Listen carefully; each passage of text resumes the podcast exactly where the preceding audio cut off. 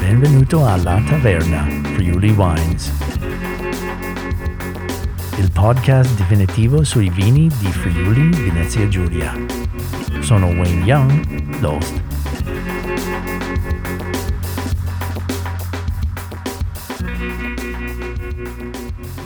Eccoci, benvenuti, benvenuti, Friuli Wine fans, come siamo? Siamo qui alla taverna Friuli Wines. Oggi abbiamo un ospite un po' diverso dal solito. Non è un produttore, non è un giornalista. Emanuele Muzzo è un personal sommelier, ma anche una persona che gestisce degustazioni abbastanza importanti qui in Friuli Venezia Giulia è una puntata molto interessante perché volevo parlare con Emanuele per un paio di post sui social parlando un po' della situazione di vini in Friuli Venezia Giulia, soprattutto la, l'offerta dei vini nei locali, nei, nei ristoranti. Però la conversazione è diventata tanto di, di più, tanto altro. Infatti, questa è la prima parte di due parti con Emanuele perché quando si sta bene con una persona, quando una persona parla e fa delle cose abbastanza interessanti, dire le cose interessanti, deve lasciare andare, deve lasciare la conversazione fare la sua vita. Allora ho provato di non canalare la discussione, la conversazione in una certa direzione. Ho un po' lasciato una conversazione molto organica con Emanuele. Allora, durante questa prima parte di questa conversazione con Emanuele, invece di parlare di social e tutte queste cose, parliamo di tant'altro. Parliamo di degustazione alla cieca, parliamo di eh, Bordeaux, parliamo del suo podcast, parliamo di un po' delle sue degustazioni, ma anche tantissimo del suo filosofia nel mondo di vino. Una persona molto particolare, una persona molto loquace. Mi piace tantissimo le persone che hanno tanto da dire e lui non ha paura di dire delle cose e anche nominare le persone, nominare le cantine, molto bravo, senza paura. Questa è una bellissima conversazione, la prima parte adesso con Emanuele Muzzo.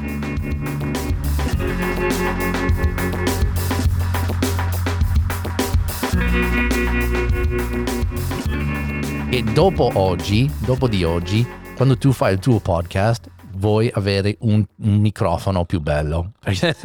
Lo devo comprare sicuramente. No, perché, perché quando si sente la qualità della, del tuo voce dentro un microfono buono, sì. eh, si vede che viene fuori la voglia di avere un altro, un altro attrezzo, diciamo così.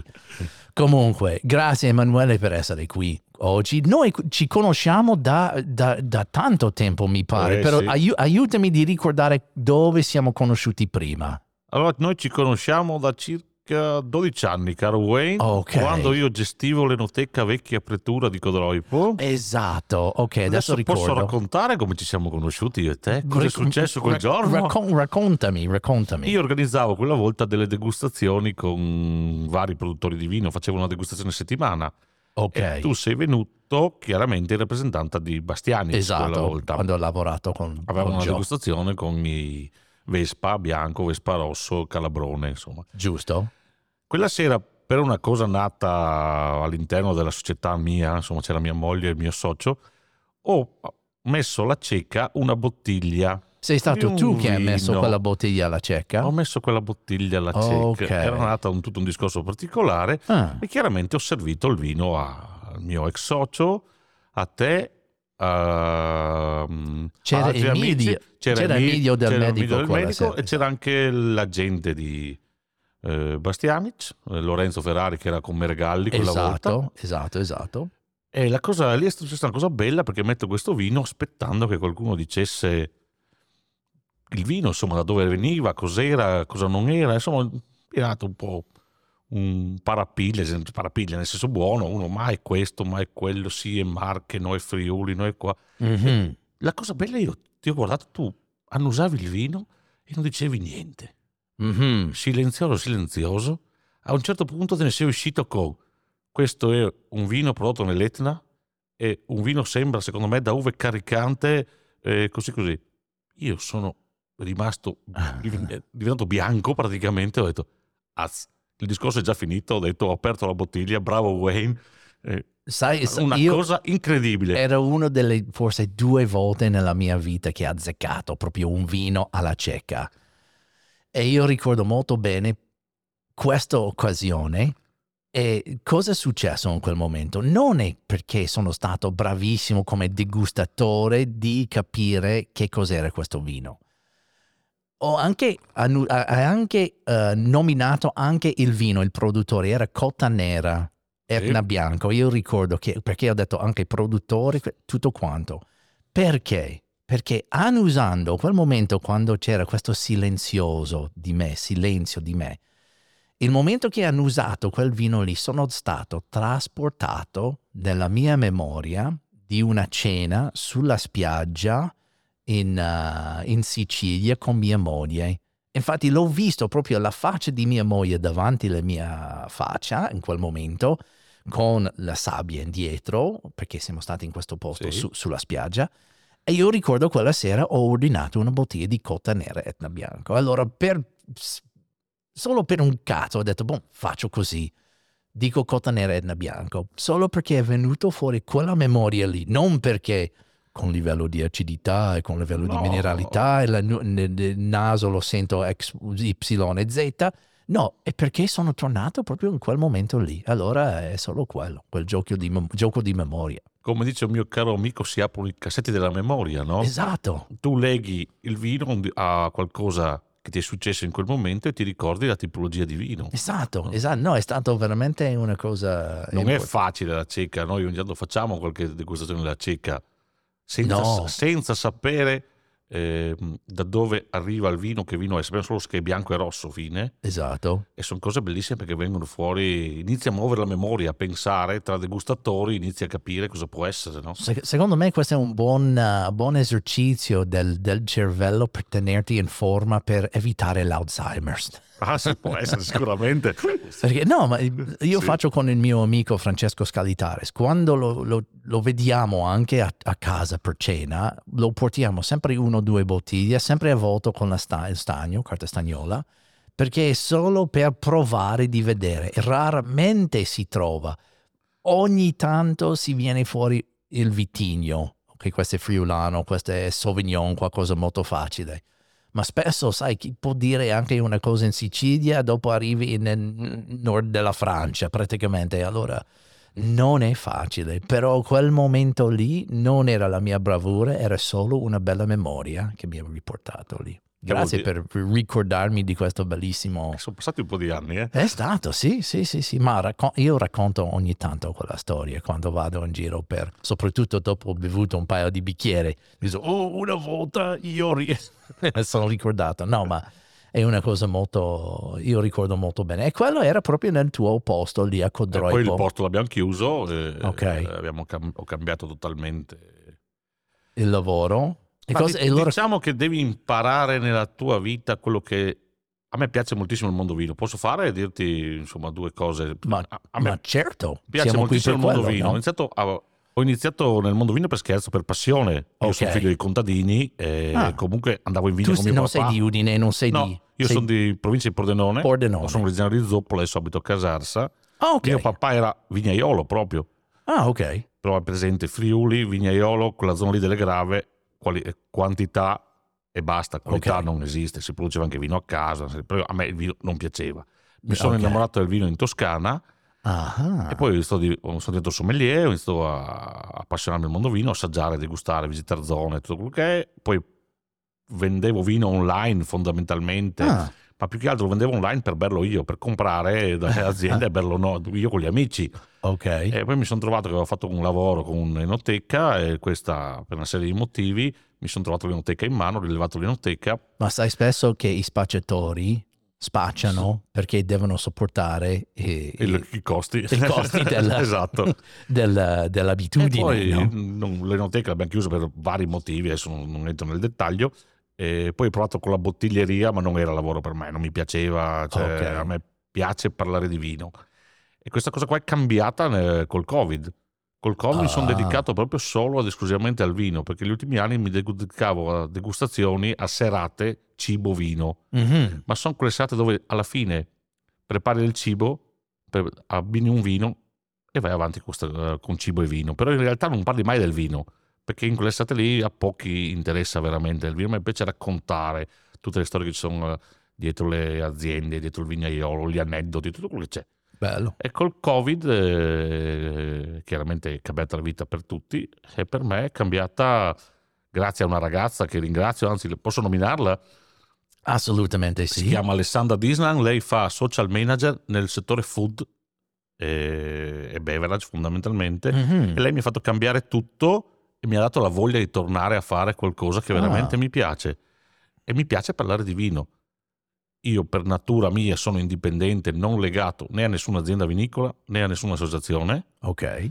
Mi piace avere un senso critico quando c'è da averlo, perché credo che abbiamo perso questo anche nel- negli anni. Insomma, c'è, c'è da nominare quando c'è la qualità, c'è da criticare quando c'è da criticare qualcosa che non va. Mhm. Questo è quanto sono io. Quello che faccio adesso è consulente per locali, però, per locali. però principal anche per privati. ok. Anzi, forse sono più privati che i locali, sono più privati che si affidano a me per dirmi cosa compro per la mia cantina, compro questo, compro quello, Ah, compro ok. quell'altro. Sono un tipo di consulente di aiutare. Collezionismo, ma anche per berseli proprio. Ah, ok. Ok, ok. Bello, Però vero? organizzo tantissime degustazioni. Mm.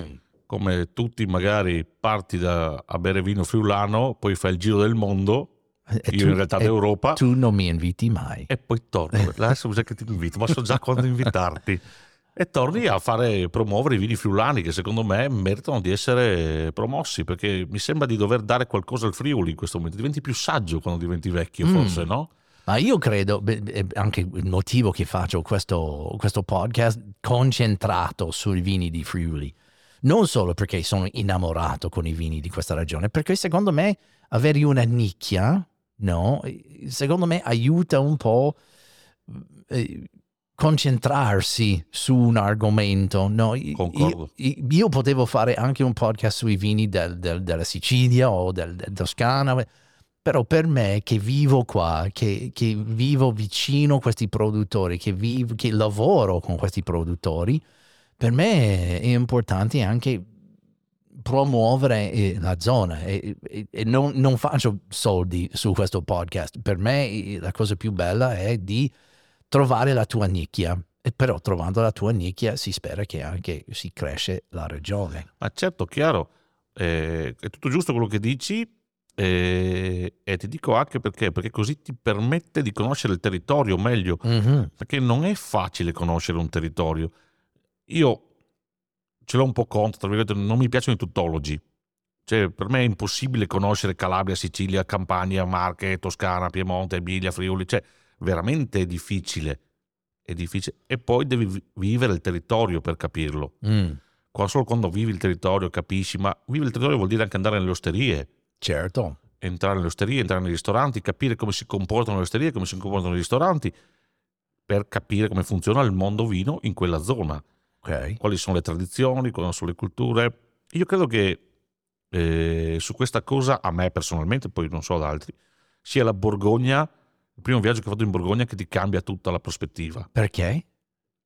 perché lì ti fanno capire veramente cosa sono le tradizioni. Mhm. cos'è il terroir, cos'è In la tradizione Borgogna, vinicola. ok. Io per, per me è successo così. Io ero uno che beveva un po' di tutto, però sai, quegli anni lì ti parlo quindi di 12-13 anni fa. eh, cosa ti- segui le guide, segui questo, segui quello, i vini nominati, questo. poi ti accorgi che in realtà, oltre a quei 30, 40, 300 vini nominati con un grande brand alle spalle, un grande marketing, comunque una bella qualità, non posso dire di no, ci sono altri vini sconosciuti che sono altrettanto buoni o forse anche più buoni. Ma stiamo parlando di Borgogna o No. stiamo parlando di Friuli? Eh no, questo è il Friuli anche. oh, tutti e due. E questo è il Friuli. Sì. Questo è il Friuli. E lì in Borgogna lo capisci, poi quando torni a casa lo trasporti su quello che è, Mm. è la tua regione.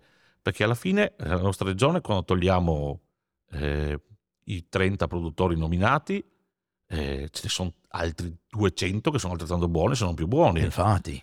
Infatti, infatti. Eh, questa, è- io dico sempre che nel vino ci vuole passione, cultura, ricerca e curiosità. Ah, certo, certo, certo. E fo- parliamo di un post che hai fatto sui social che proprio è stato il punto dove ho detto adesso devo parlare con Emanuele eh, sul podcast perché mi è piaciuto tantissimo. Però prima di andare avanti con quello, volevo imparare un po' di più di quello che stai facendo tu. Allora, fai delle degustazioni. Sì. Solitamente dove lo fai? In un Allora- posto o è un po' itinerante? Allora, il mio obiettivo è eh, esportare il Friuli in giro per l'Italia. Ok, Io sono disposto a spostarmi in tutta Italia, eh, mi sposto con tutto e con calici e tutto. In questo momento le mie degustazioni le faccio in Friuli. ok. Sono uscito, mi sono spo- in provincia di Pordenone a Zoppola, ho questo locale di un amico, di un caro amico, Mhm. che ho aiutato a crescere una cosa all'altra, dove in realtà non si vende vino più che altro, però è un locale tranquillo, molto grande, dove faccio le degustazioni. Ah, è il bar centrale di Zoppola, che ha una Ok. buonissima pasticceria e gelateria, quindi se passate per Zoppola fermatevi a comprare il gelato o mangiare i pasticcini. Mm, Chiaramente si può fare anche l'aperitivo e io in questo locale solitamente sabato a pranzo faccio delle degustazioni Ogni sabato. Due volte al mese, Ok. eh, tutto su Ah. prenotazione, le mie degustazioni sono, Sabato pranzo sono a numero chiuso, 12 persone, solo. solo perché deve essere un momento, non è una masterclass come si dice, Ok. a me non piace quel termine lì, sono sincero, però probabilmente è il termine giusto per definire quello che è. Mhm. Io parlo, presento la zona, presento di quello che si parla e poi il vino lo degustiamo insieme. Bello. Voglio che sia interattivo e solitamente sono tutte alla cieca. Ah, Perché eh, tutti alla cieca. Ma tu quando vai, tu sai che c'è un tema della degustazione? Sì, Questa, questa settimana momento- facciamo friulano, questo, però non sai di chi e No. di dov'è. in questo momento sai che facciamo friulano, però ci sono 10 bottiglie e sai anche le aziende. Ah, però non sai qual è qual è. Il mio obiettivo è arrivare che non sai neanche le aziende, Mhm. che secondo me è più bello ancora. Però è Però- più difficile da fare il marketing per la È degustazione. bravissimo, diventa un problema di marketing per la degustazione. Perché le persone vogliono sapere cosa devono andare a... Oh, ma andiamo a assaggiare anche Venica. Oh, ma ok, dai, andiamo, paghiamo, andiamo. Invece se tu non metti, metti 12 friulani, di- di- ma di chi? Di cosa? Però bello che lo fai alla Sarebbe cieca. bellissimo. che- Il mio obiettivo è arrivare a quel- quella strada lì, però chiaramente è ancora un po' lunga. Bravo. Mhm. Perché come hai detto tu, il marketing per la degustazione diventa fondamentale. Però è bello perché ne escono di cose belle. La cieca è bello. Beh, è molto bello. Eh, esci da tutte le tue convinzioni, tutte le tue situazioni e è divertente. La gente vedo che piace. Sì. magari qualcuno piace di meno, però insomma almeno cioè, chi, to- chi viene torna solitamente, non Mm. vengono la prima volta, però tornano la seconda. Io ho sempre sognato di fare una cosa simile perché sono molto fortunato, soprattutto dur- durante il Covid, sono stato super fortunato di avere una terrazza abbastanza grande, molto vivibile. Allora, una decina di persone posso mettere su- sulla terrazza. Sarebbe una figata di fare, non so, un sabato sera sulla terrazza durante, obiettivo- durante l'estate. Il progetto nasce proprio per venire anche a casa tua, cioè a casa Mhm. tua, ma di chi vuole, insomma, eh, e Allora- fare la degustazione, trovare il tema. Parliamone. Mm, Certo. Possiamo fare qualcosa insieme sulla terrazza. Mm, fa- Sì. Mi fa pensare. Io faccio anche qualcosa, chiaramente il fulcro della degustazione è il vino. Esatto. Ci metto qualcosa da mangiare, Certo. però metto Cosa cucini tu o... Sì, cucino io perché impa- quando avevo l'enoteca ho dovuto imparare a cucinare anche. Bravo.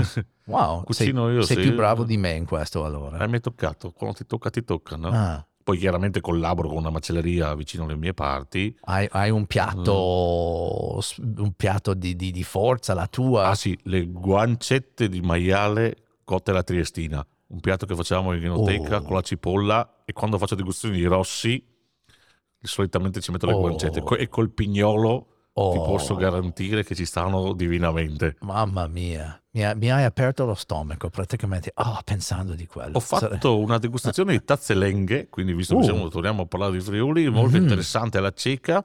Ho preso tutti i produttori di tazze lenghe, più ho Sì, messo... sono 6, 7, sono 11. 11 adesso. 11 sì, 10, Fantastico. 11. Con la Marina Danieli mi sembra che sono 11, però io Ok. ne ho presi, mi sembra che mancava uno o due. Mm. E poi ho messo tre annate vecchie, tra l'altro di produttori che non producono più tazze lenghe, che sono Zamò, le vigne di Zamò con la bottiglia, però era la vigna del Leon, Ok. ed era un sì. 91.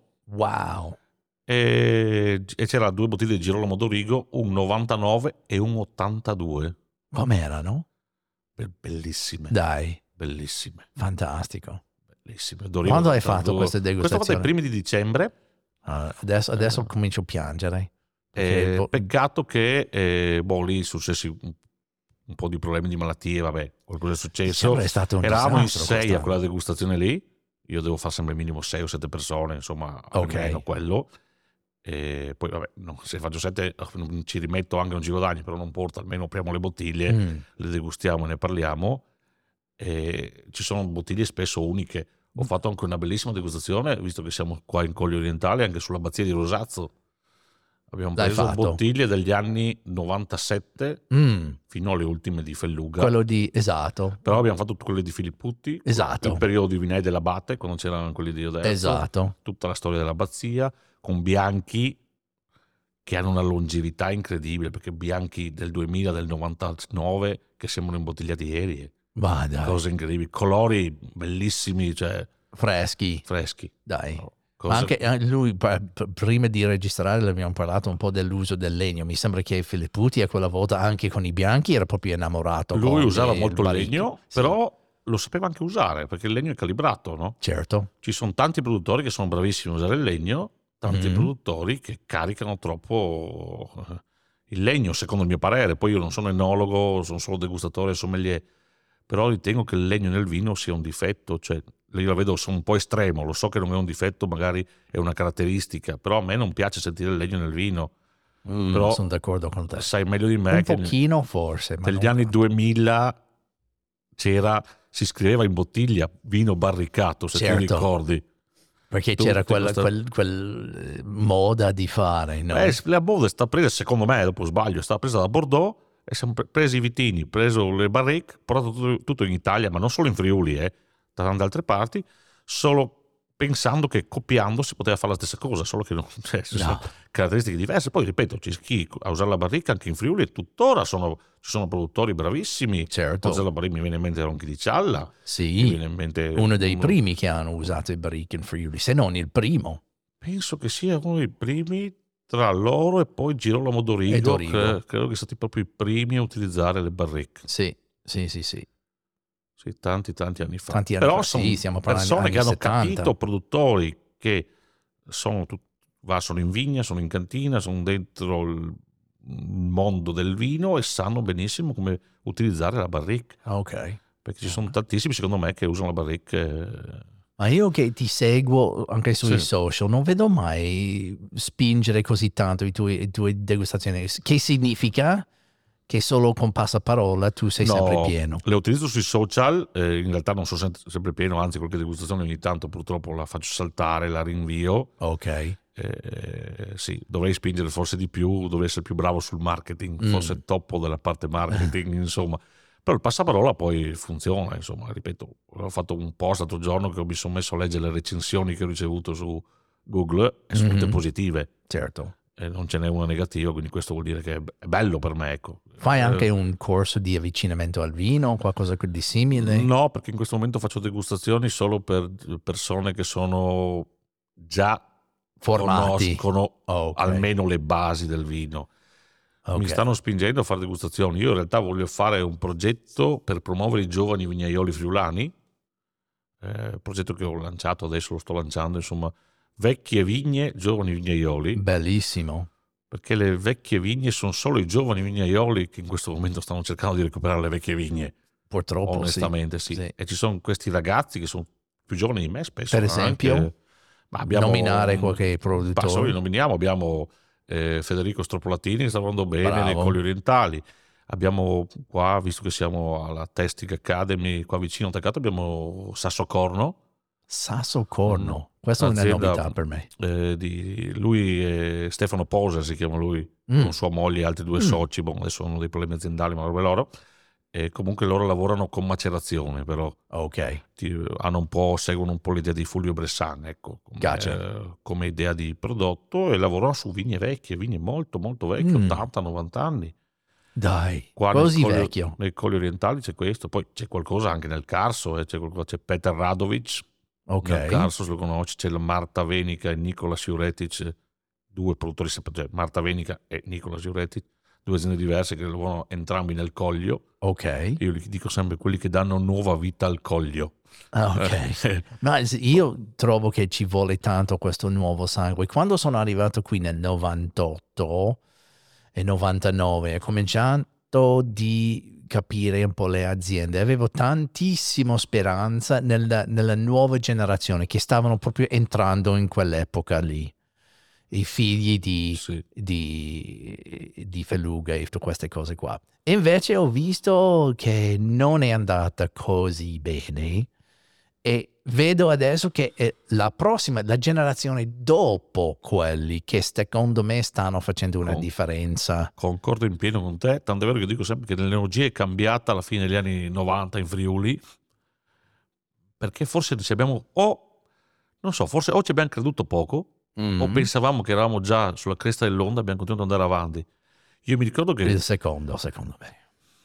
andavamo, io andavo al Vinitali e mi ricordo che a metà degli anni 2000, a un certo punto, l'Alto Adige, era alla fine il grosso dell'Alto Adige sullo stesso padiglione del Friuli, a livello di presenza ci doppiava tranquillamente. Infatti, E allora che spingevano e dicevo, ma cavolo, e noi abbiamo questa qualità qua, ma perché facciamo così? Perché sui rossi ci siamo persi.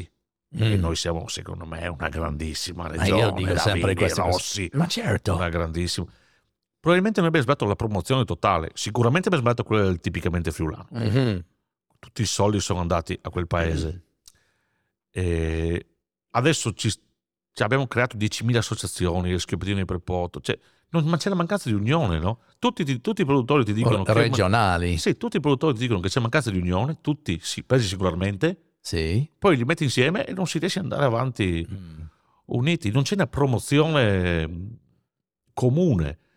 Mi collego a un discorso, c'eri anche tu, che ha una serata fatta, che secondo me è un discorso sul quale ci ho pensato ed è molto interessante, eh, che faceva Pierpaolo Rapuzzi. Ok. Ma noi produciamo ribolla nera, che è lo Mhm. schioppino, Giusto. che è probabilmente l'autoctono più importante che abbiamo come rosso.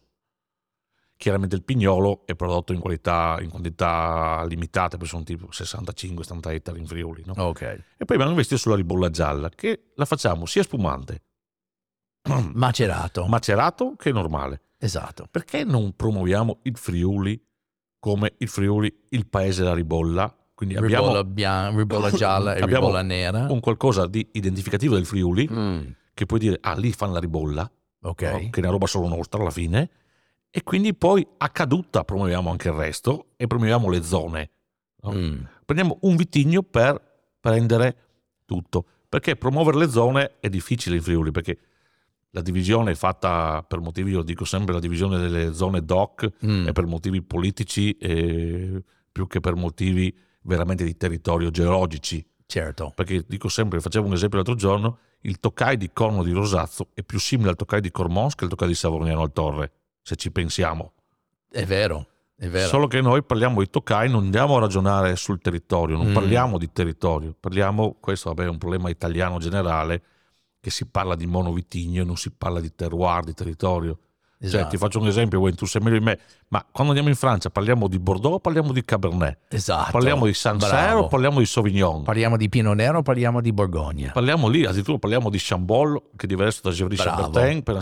Cioè lì si va a cercare il territorio Sì, veramente. Sì, sì. Poi è chiaro che è importante la mano del produttore, una cosa all'altra.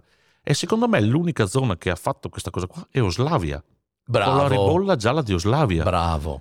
E quando a me mi dicono, poi a me piacciono i macerati, ma questo è un gusto mio personale, a Mm. dicono, ma i macerati omologano il varietale. Sì, un po' sì, succede, però esce la mano del produttore, perché ci vuole Certo. sensibilità a macerare, bisogna essere bravi per sono macerare. 5-7 Sono produttori di... sette produttori, E ognuno è diverso dall'altro. che tu li metti alla cieca e ti dico chi è il produttore, perché si riconoscono. Esatto, poi. esatto, e questo è un esatto. bello. Mm.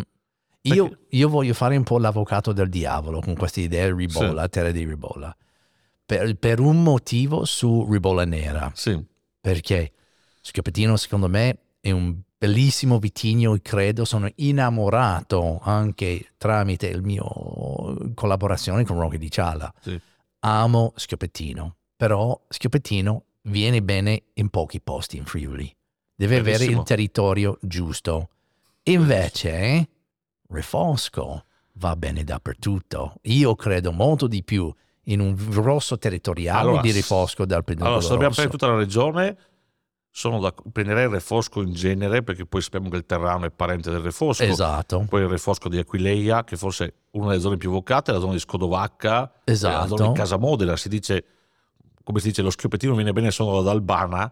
Una volta si diceva eh, il refosco viene bene solo a Casa Modena, che è una zona vicino a Scodovacca, Ok. la zona di Aquileia. Se- È vero, il refosco perché...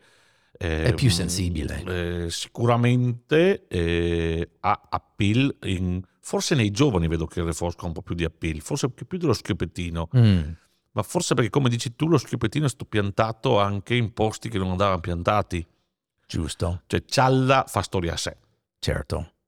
Cialla ha un terroir tutto suo, fa storia a sé, però ci sono altri posti dove lo schioppettino non rende bene, hanno piantato Butrio. in posti, esatto, Non vuoi fare schippettino a Butrio, è troppo caldo. troppo caldo. sono d'accordo con quello. E l'altra è che, e questo è una- un discorso che ho fatto anni fa anche con persone importanti qui, che eh, puntare la regione di Friuli sul ribolla gialla secondo me è un pochino sbagliato, perché ribolla gialla, bello e popolare così com'è, e a me, a me piace un bel bicchiere di ribolla gialla, non riesce, con un po' di eccezione come ribolla di Oslavia, altissimi livelli di qualità. È un vino buono, fresco, bevibile, fa commercio benissimo. Secondo me ci sono delle aziende che vivono su ri- ribolla gialla, Tantissime. però non diventerà mai un grande vino. Mettiamo le vergolette. Allora, se vuoi due. metterla come un grande vino o un grande vino in invecchiamento, sono d'accordo con te, non lo sarà mai. Anche se, anche in versione non macerata, prendiamo Ronchi di Cialla, fa una bellissima ribolla non macerata. Mhm. Tante altre ribolle sono scialbe. Ma io la vedrei come un passo in avanti, la ribolla, per iniziare a promuovere la regione, perché io sono a favore del blend.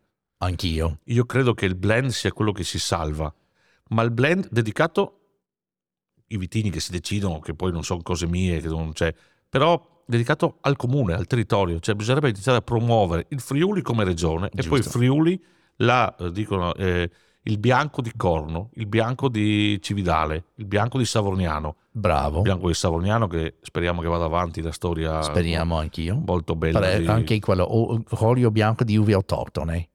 Che facciamo Esatto. anche una Quello lì è degustazione un altro bel progetto Sì, eh, vabbè, sai meglio di me, era un progetto degli anni 90 di Eddie Keber, poi certo. scop- il progetto è stato messo Chardonnay, Sauvignon, è stato nato da uve autoctone, è bello, ci sono sei produttori, quando sono sette, forse 6, entra, 7. entra qualcun altro e, e lì credo che si possa, Mm. soprattutto con il traino, ti dico, di una, una persona che secondo me sta vinificando benissimo, che è Christian Keber, Sì, eh, ha preso adesso vinifica lui l'azienda del padre quanto ne so Esatto, lui, e esatto. credo che lui potrà essere un grande traino poi ci sono giovani anche loro perché anche Andrea Drius comunque eh, può provare il suo L'ultima puntata l'ho fatto con Riccardo Marcuzzi, che anche lui è entrato dentro ah, quel mondo. Riccardo. L'ho Esatto. conosciuto Riccardo molto bravo Bravo, mo- Molto interessanti molto vini. simpatico, molto molto simpatico. interessanti vini Sì, mi è piaciuto molto il suo Sauvignon solo che lo cambierà perché ha detto che fa fatica vedi il Friuli fa fatica a venderlo perché l'ho passato in legno però non ha sa un di uso Sauvignon. Abbiamo parlato di questo. eh, un- andrò ad ascoltare la puntata non l'ho ascoltata Sì, ha un uso calibrato del legno, però Mm. chiaramente non sa di Sauvignon, come dici tu, però un gran bel vino. Be- bellissimo, Un l'ho assaggiato io, è un grandissimo Un gran vino. bel vino. Però è- no, se tu vuoi un Sauvignon e viene servito quel vino lì, eh, tu rimani deluso perché dici ma questo non ha quella sensazione erbacea, pipì di Beh, gatto. anche queste- quello di Federico Stroppolatini, che lui non lo chiama, lo chiama eh, on- onesta, onesta, one- Ah, onesta ok. bianca, onesta bianca, una cosa del genere, Sì, eh, che è un Sauvignon 100%, ma non sembra Sauvignon. eh, perché è sul matura, allora viene fuori tutti questi aromi forti e viene fuori un Eh, vino un perché noi più... cerchiamo Sauvignon in Esatto. Friuli, cerchiamo quello, perché si parla del varietale, non si parla del territorio. Certo. Si va a vinificare cercando il varietale a tutti i costi, che non è detto che sia la soluzione migliore, insomma. Mm. Tu, tu e io abbiamo tantissimo in, in- in comune, si vede che ti piace fare le degustazioni, anch'io. no? Tu hai il tuo posto a, a- a Zoppola, io ho il mio posto qui a Manzano, a Elliot, che lo faccio, Eh sì. che ricominciamo prossima settimana. Eh, però anche tu fai un podcast, che ho, ho proprio visto oggi che tu fai un podcast sul Bordeaux. Io faccio un podcast su Bordeaux perché di Bordeaux, eh, di Borgogna parlano tutti, di Champagne parlano tutti, eh, adesso si parla di Loira, ok? Eh, Bordeaux è un po' fuori moda. Nessuno, però sono vini fuori moda, è vero, Esatto. però è il classico che non tramonta mai. Mhm. Ho fatto una degustazione 15 giorni fa con dei Bordeaux 78, ragionando a tutti, una orizzontale era, quindi abbiamo preso un po' tutte le zone Ok. eh, di Bordeaux. La prima premessa che ho fatto è, attenzione, parliamo di enologia anni 70, non enologia anni 2000, quindi Mhm. con tutti i pregi e difetti che può avere quell'enologia lì. Però soprattutto la riva sinistra di Bordeaux ha dimostrato una longevità incredibile. Wow. Vini che avevano ancora bisogno di tempo. Un'altra degustazione che tu non mi hai invitato. Guarda che ne ho un'altra su Bordeaux 86 e 90 fra un mese. Dai. Facciamo, mettiamo 5 Tienimi, chateau. tieni informato. Sì, mettiamo 5 chateau, facciamo 86 e 90. Mm. Quindi confrontiamo due annate perché a Bordeaux veramente l'annata poi incide spesso e cambia. Ci sono certi chateau che eh, ehm, vengono meglio, vengono- ci si esprimono meglio un'annata Mm. e l'annata dopo magari è più scadente, tra virgolette, più scadente di, Sì. di un altro. Insomma, Cioè, a Bordeaux è, bello per questo. Sai che era un Bordeaux la seconda volta che ho azzeccato un vino nella mia vita. Davanti un- una stanza piena di sommelier di New York, tirato fuori questo tipo in Toscana, una bottiglia, non dico chi è, un tipo in Toscana ha tirato fuori una bottiglia e io ho detto questo è Cheval Blanc. E tutti i resti hanno detto no, ma secondo me è questo, questo non è questo, tirato fuori Cheval Blanc. Yeah! Eh, lo va Però nessuno vecchio- mi ha dato props, tutti Sì. mi hanno proprio girato la testa e detto, "Ah, ma questo coglione qui, come mai che ha detto Cheval Blanc? Che non, sì, Bordeaux lo assaggio, lo assaggio pochissimo, però per me c'era qualcosa che è venuto fuori in quel vino lì che mi ha ricordato l'altra volta che ho assaggiato Cheval Blanc. Comunque, L'unico bello di Bordeaux, se posso dire, è che si può bere bene pag- spendendo anche relativamente il giusto, anche poco rispetto alla Borgogna. ma proprio. dai, ma io Ma ho sentito sempre sì. la posta sul Bordeaux, che Perché- quando si scende sotto un livello di prezzo, il livello di eh, qualità scende tantissimo. Non è detto. Ci sono Non certi detto, Bordeaux che deve solo so- capire i eh, produttori. Devi solo capire il produttore. E l'annata e il produttore. Perché ci sono, poi è vero, eh, ci sono dei... Cioè, faccio, faccio due o tre Bordeaux, ti faccio un esempio. Ti ho visto che mi ha dato Cheval Blanc, Mm. 82 Cheval Blanc è un vino incredibile. Certo. 86 Lafitte, probabilmente il miglior Bordeaux mai prodotto. Il 89 Haut Brion, una cosa incredibile di bontà. Il 90 Margot, che è l'ultimo che ho bevuto, in ordine di tempo, un annetto fa, di un'eleganza, una finezza incredibile. Mm. Quindi devi prendere... Sì, Sì, però questi, questi, sono i grandi nomi. costano, cazzo. Poi prendi uno Chateau Marquise de Terme che costa 60 euro dell'86 Ok. ed è buonissimo. Ok. Perché a Bordeaux eh, è probabilmente l'unica zona al mondo dove riesci a comprare benissimo vintage anche, no? Mhm. perché lì sai il mercato è tutto diverso da come funziona, no? Il mercato in mano ai negozianti, cioè, cioè il mercato del vino italiano chi c'è? Il distributore e il produttore, forse Sì. la gente in mezzo. Lì c'è il produttore, il courtier, Esatto. il negoziante e poi dal negoziante si passa al distributore perché il negoziante può vendere sia al privato, questa, Certo. questa è la forza di Bordeaux, vendere in tutto il mondo anche una sola cassa di vino, spedire una sola cassa di vino sia al privato O che è- ristorante. che a un ristorante o a un distributore vini. Ah, ok. perché questo funziona il Bordeaux. Certo. Tant'è vero che adesso a Bordeaux, la Place de Bordeaux, comunque sul podcast ci sono tutte, il podcast funziona tutte a mini puntate da 2, 3, 5, 6 minuti massimo, Bello. dove ognuno ha dedicato a un argomento, tipo c'è l'argomento chi è il negoziant, chi è il courtier, chi è la Place de Bordeaux. Insomma, per adesso ho fatto, oggi ho terminato di registrare Mm. i vitigni, poi passerò a parlare dei vari chateau. Quanto tempo stai facendo questo podcast? Oh, è stato due mesi fa, Ok. quindi è abbastanza recente. E cosa Eh, fai? Una volta al giorno, una volta a settimana? Ma registro due o tre puntate, una dietro l'altra, poi le Ok. pubblico. Per adesso volevo uscire con tutto il blocco Bordeaux e poi l'obiettivo è uscire con, i- con vari chateau eh, una volta a settimana. Ok. Eh, adesso Bello. c'è anche un altro Io progetto ascoltare. c'è anche un altro progetto interessante eh, che dovrei sviluppare che è sul Friuli Mhm. perché ho programmato di scrivere un libro sui viticoltori friulani, proprio dedicato proprio al viticoltore e al sistema di produzione dei viticoltori. Ok. e più o meno prende i viticoltori friulani, ma anche sloveni, no? che ho visitato io negli ultimi due o tre anni, Ok. no? quelli che la loro qualità merita veramente, insomma, ecco. Eh, l'idea era che si chiamasse vini di confine, storie di vini e vignaioli, su un po' la storia del viticoltore, come Mm. è nata l'idea, come produce, come fa, insomma, ecco. Certo. Adesso il progetto sono un po' fermo, ma perché ho avuto altri problemi in famiglia con mio papà che non sto bene, quindi Ok. ho dovuto, non è facile quando hai altri casini, insomma, andare avanti. Scrivere poi è impegnativo, ecco. Parlare è più facile magari, no? Sì, molto più. Io ho, ho due libri dentro la mia testa che devo fare che non riesco mai a mettermi o trovare quell'energia, dedicazione di stare davanti un computer e scrivere, scrivere, scrivere. Molto, molto più facile parlare. Sono d'accordo. E per quello faccio un podcast. E fai bene.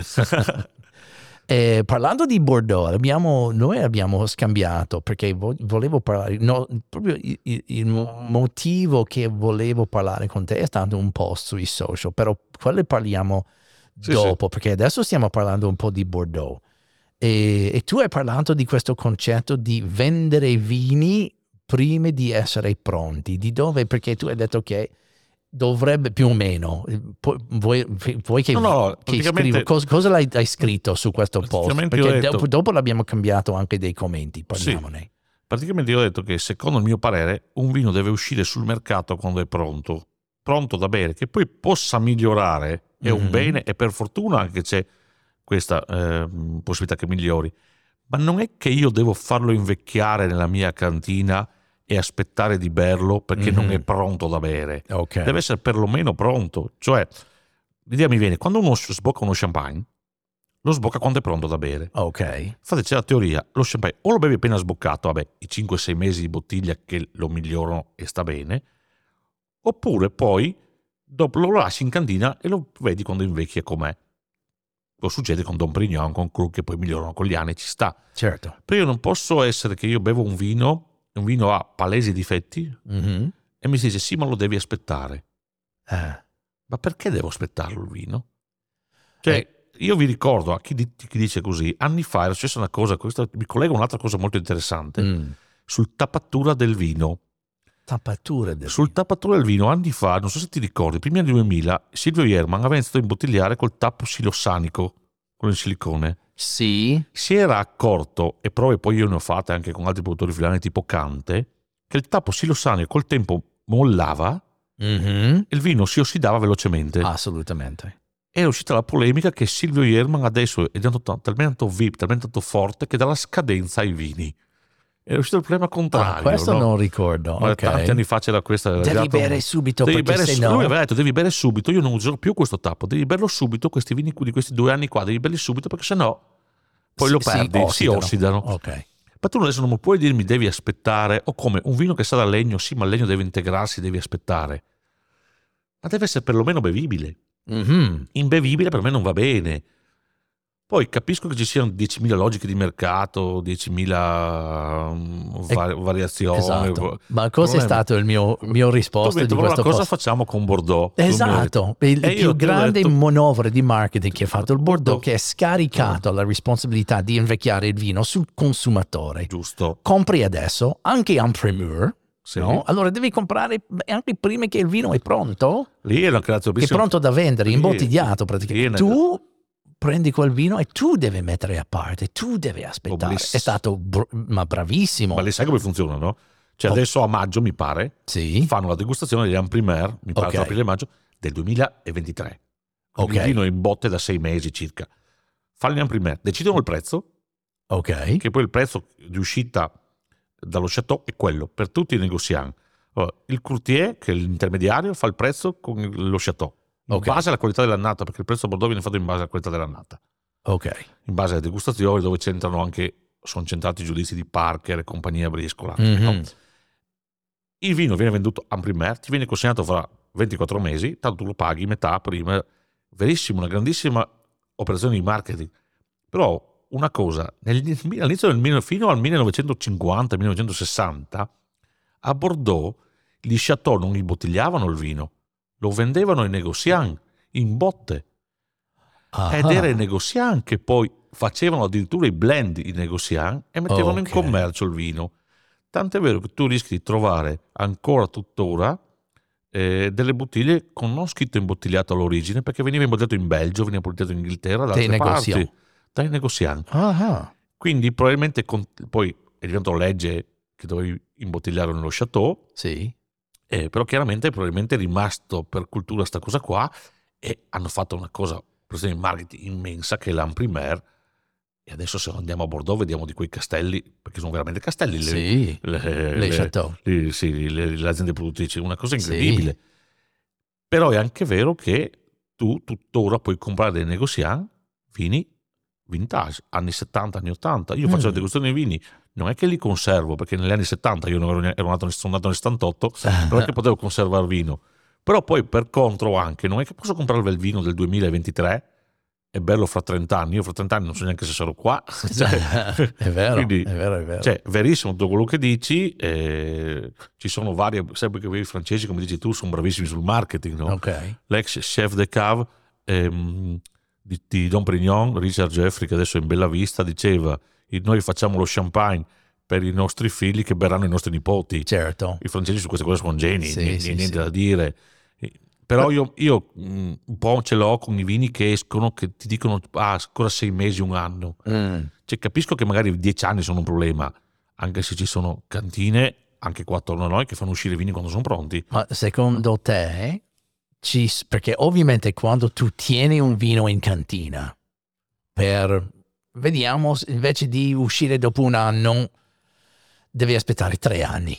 Ovviamente devi pagare l'affitto su quella bottiglia Devi, dentro. devi far uscire il prezzo a un vino a un prezzo diverso. Io, Esatto. Una cosa che io non ho mai fatto, non ho mai contestato a un produttore il prezzo del vino e non Sì. farò mai perché è lui che decide e sa lui quello che ci lavora dietro. Però tanti consumatori si lamentano, ma perché così tanto? Perché posso comprare un, eh, un Cabernet Franc o un Refosco di quel produttore lì per 5 euro meno a bottiglie e to- tu provi di spiegare perché lo tengo per due anni perché quando Eh, viene venduto giovane non è bevibile. Lì, il consumatore capisce queste cose. no, il consumatore lì, se non li fai, non li spieghi tu, non li fai un po' di cultura, Mhm. ma è una cultura che non è che la fai in un giorno, ci vuole tempo per fare questa cultura qua, eh, bisogna iniziare a farla, però non Sì. è che possiamo...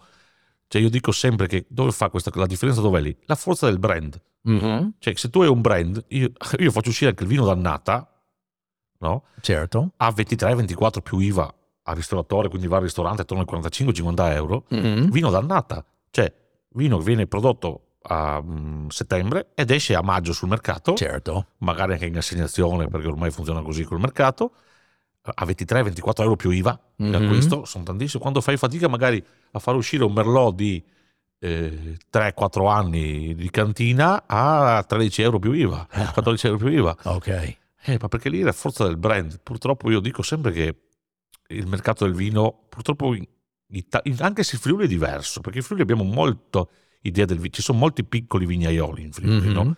Giusto. C'è un po' più il concetto del vigneron, però in Italia il concetto del vigneron, bene o male, è proprio francese il concetto del vignaiolo, non è tanto nostro. Noi siamo più un'industria del vino, no? dico sempre io, dove in realtà tutto ruota attorno a, a quello che c'è al marketing, a quello che c'è attorno alla bottiglia Mhm. e crea più valore quello che c'è attorno alla bottiglia che la qualità del vino stesso che c'è dentro la bottiglia, quello che beviamo. Stiamo parlando dell'Italia. Secondo me, sì, Per, per se sta esempio, cambiando, per esempio, anche fuori dal Friuli, dammi un'idea di, di- di questo. ma possiamo anche rimanere in Friuli. Mi viene un'idea, quello che facevo prima, eh, cosa è riuscito a fare Venica col ronco delle mele. Ok, È un Sauvignon che costa X soldi, che secondo me ci sono altri Sauvignon più buoni. Mi viene in mente, prendo un esempio, è vero che è territorio diverso, ma visto che parliamo di Sauvignon, andiamo sul territorio, sul varietale proprio, quello di Michele Lorenzetti, Terre di Giotto sul Mugello, che costa la metà di quello di Venica. ok. Ed è secondo me a livello qualitativo forse superiore. Però chiaramente Venica ormai è un brand Esatto. fortissimo, anzi il brand è Ronco delle Mele, è un brand fortissimo che funziona. Certo. Ma un altro esempio può essere il Vertigo di Felluga, Anche. la più grande, secondo me, operazione di marketing mai fatta in Friuli che sappia io è il Vertigo di Felluga. Perché prova a pensare, questa l'ho notata a dicembre, ero in una piazza e un amico dice così, ah dai dai che andiamo a bere lì che beviamo un Vertigo. Ok. Non ha detto beviamo un Vertigo di Felluga, ovvio No, che è un passaggio importante, beviamo un Vertigo. Mm. E il, il ragionamento che ho fatto io è, pensa il brand cosa fa in questo caso. Quello lì è Certo. un brand. Perché tu in alternativa avresti detto beviamo un Cabernet Sauvignon di Lisneris. Mhm. Però lì devo legare Vitigno e azienda. Ok. Allora, No? molto più lungo, molto più complicato. E l'altro Invece è vertigo. paf. Poi, andando oltre, se vogliamo fare, Sì, secondo sì. il mio parere, però un parere mio rimane mio, eh, domani mattina eh, Livio Felluga ha bisogno di cash e Mhm. dice vendo il marchio Vertigo. Tanto la gente che lo conosce come Vertigo non lo conosce come Vertigo di Felluga. Bravo, è Eh, vero. questo un è un valore di- passaggio, di- un valore inc- branding, incredibile. Quindi adesso si ragiona attorno a questo. sì. Ma se- secondo me, se fai un produttore che si chiama Pinco Palino, Sì. che viene da Grave o Sì. quello, anche un bravissimo produttore, e fa un vino e lo chiami Vertigo, non ha lo stesso successo. No, Fa parte del da- la nome Felluga, fa parte di questo, è chiaro questo è tutto equazione. collegato, no? Sì, sì, sì, sì. E, mh, quello che volevo dire è che il prezzo delle cose sono sempre collegato e questo si può vedere il buon americano che sta venendo fuori adesso perché siamo capitalisti tutti bastardi, no? Ovviamente se tutti vogliono il tuo vino, se tu vinci ogni anno tre bicchieri e tu fai 5.000 bottiglie e hai 10.000 persone che vogliono comprare, ovviamente il prezzo e io ti sale. dico bravo. E anch'io dico bravo. Questo è. Io ho visto con i miei occhi delle persone che hanno provato di alzare un prezzo del vino basato sulla qualità e non sulla richiesta. No, non ce la fai. Non la fai. Non ce la fai. No, no, no, no. Non ce la fai. Poi, vabbè, dipende dal Perché ovviamente questi vini diventano costosi perché c'è tanta richiesta. Dipende anche da quanto ne fai, poi dal target dove ti posizioni, perché dipende anche da quanto vino produci. Esatto. Cioè, poi se vogliamo su questa cosa qua, l'azienda più brava in Italia non- ed è imbattibile sono due e sono strettamente collegate, sono tutte e due in Toscana. Oh, E certo. sono Marchesi Antinori e Esatto. Tenuto San Guido. Eh, Su queste due robe qua. Perché quando tu riesci a produrre un milione e duecentomila bottiglie di bruciato di Antinori, che la qualità è sottoterra, secondo il mio parere, ok. e riesci a mandarlo in assegnazione addirittura, Esatto. vuol dire che sei un genio. Sì, perché c'è la richiesta. che sei un genio. Cioè, eh, basta. Stessa cosa è successo con tanti vini del, del Napa Valley, anche quando ho cominciato con la mia cre- carriera a New York. C'era eh, il um, Cayman Special Select. Io ricordo negli anni 90, prima che è diventato famoso perché è diventato vino dell'anno per eh, Wine Spectator, ho trovato un supermercato per 20, 20 dollari, 25 dollari a bottiglie. Dopo quello adesso non si può trovare un Camus per meno di 250, 300, se, se è quello forse secondo me è anche più alta. Comunque sì, la richiesta è diventata così alta che si può alzare il prezzo di quello che vuoi.